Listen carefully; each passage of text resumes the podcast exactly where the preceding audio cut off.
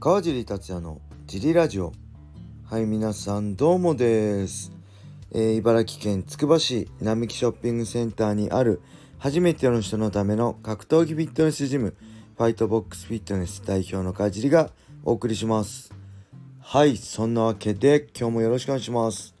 えー昨日はですねおかげさまでだいぶゆっくり過ごせましたね。朝ゆっくりめに起きて、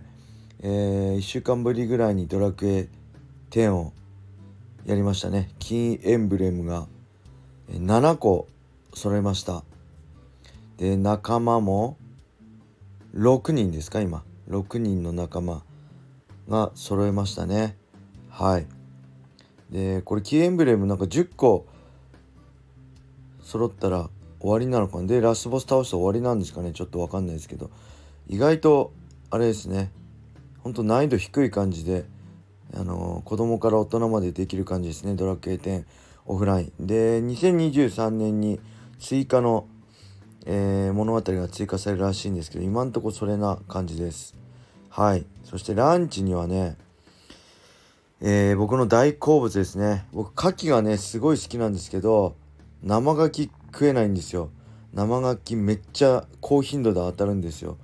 もう何回も当たって苦しい思いしてるんですけどそれでも生牡蠣食べちゃってたんですけどもさすがにねジムやって体調崩してジム休めないんで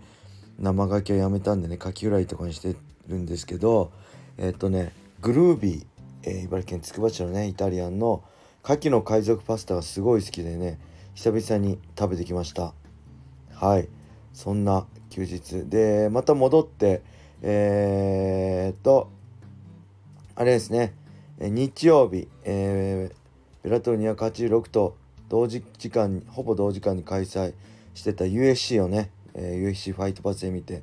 えーメインがマッケージダンヤン、えーシャオナンの女子の女性の試合ねを見て、えーそれがえーっとねプレリムカード前座カードはもうね日曜日の夜なんか日曜日コーヒー久々にたくさん飲んだらね全く寝れなくて寝れなかったんで前座カードをもう日曜日5時起きだったんですけどそのまま見てで昨日はメインカードを見ましたね。でその後は、えーベラトル285です。これも先々週の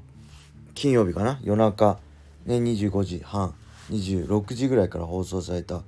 えーベラトール285、えー僕と堀口選手が来てくれたの286その1個前の大会ですね。を見ました。メインカードを見ました、えーメインはねベンヘンベンソン・ヘンダーソン38歳がねほんとベテランらしい、まあ、小技を使いながら若手と変わらないぐらいにね攻め続けて5ラウンド判定勝ちでしたね。はい。なんかねこうまあ本当まあスタミナすごいけどベテランらしい相手の光を消すような、えーしつこさとかをねうまく使ってすごいいい戦い年齢らしい戦いをしてたな。ただそのためには若者に負けない、えーフィジカルねあのスタミナが必要だな。すごいまあ38歳ですけどコンディション良さそうですね。はい。えー、まあ元ね USC チャンピオンで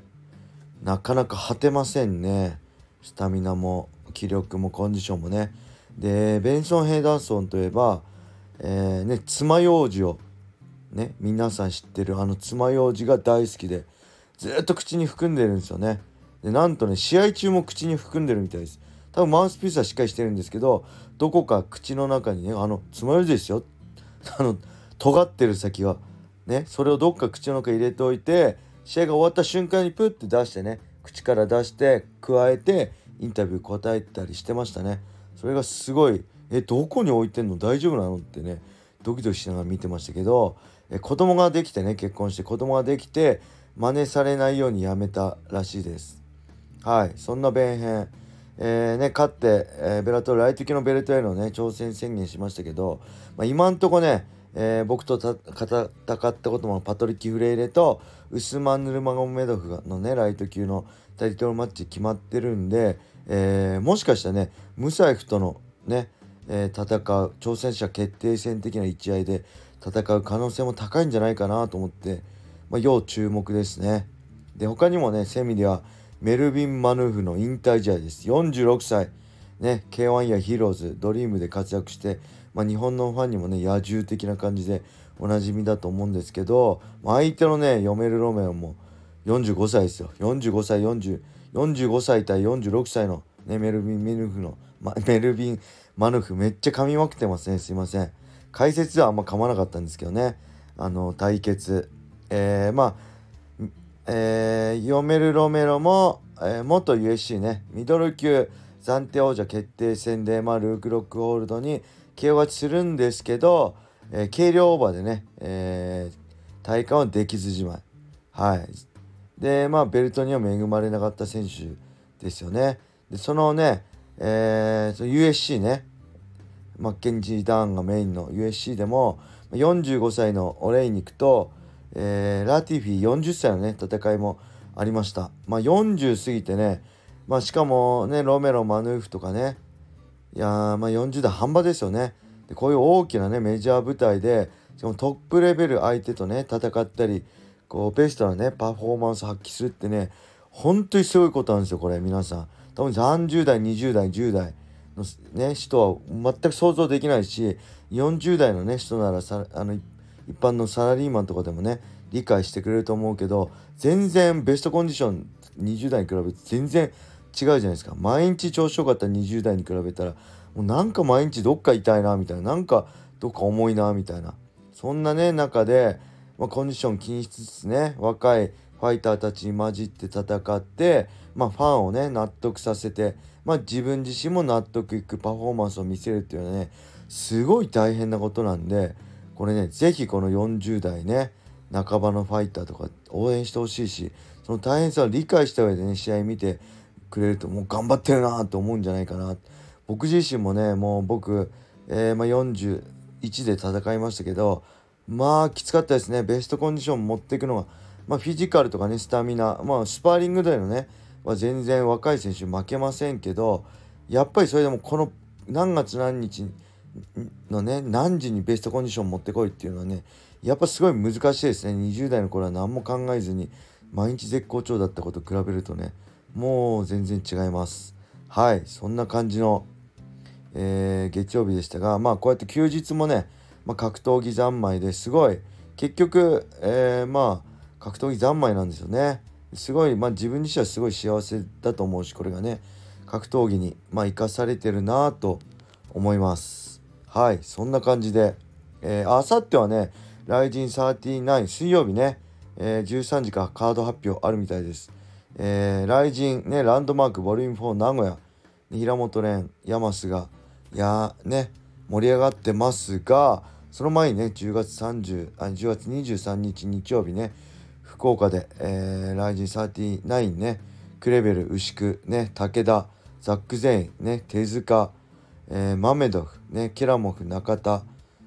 ね阿部田村響ね梅野対トレントガードもあるんでこれ注目してください。そして追加カードもね楽しみです。まあ3週間前でねカーボ発表遅いよって言いそうですけどまあこれね発表が遅いだけでまあカードは内定し選手は意外とだいぶ前から決まって練習はできてると思うんでその辺はまあ大丈夫なのかなと思いますね。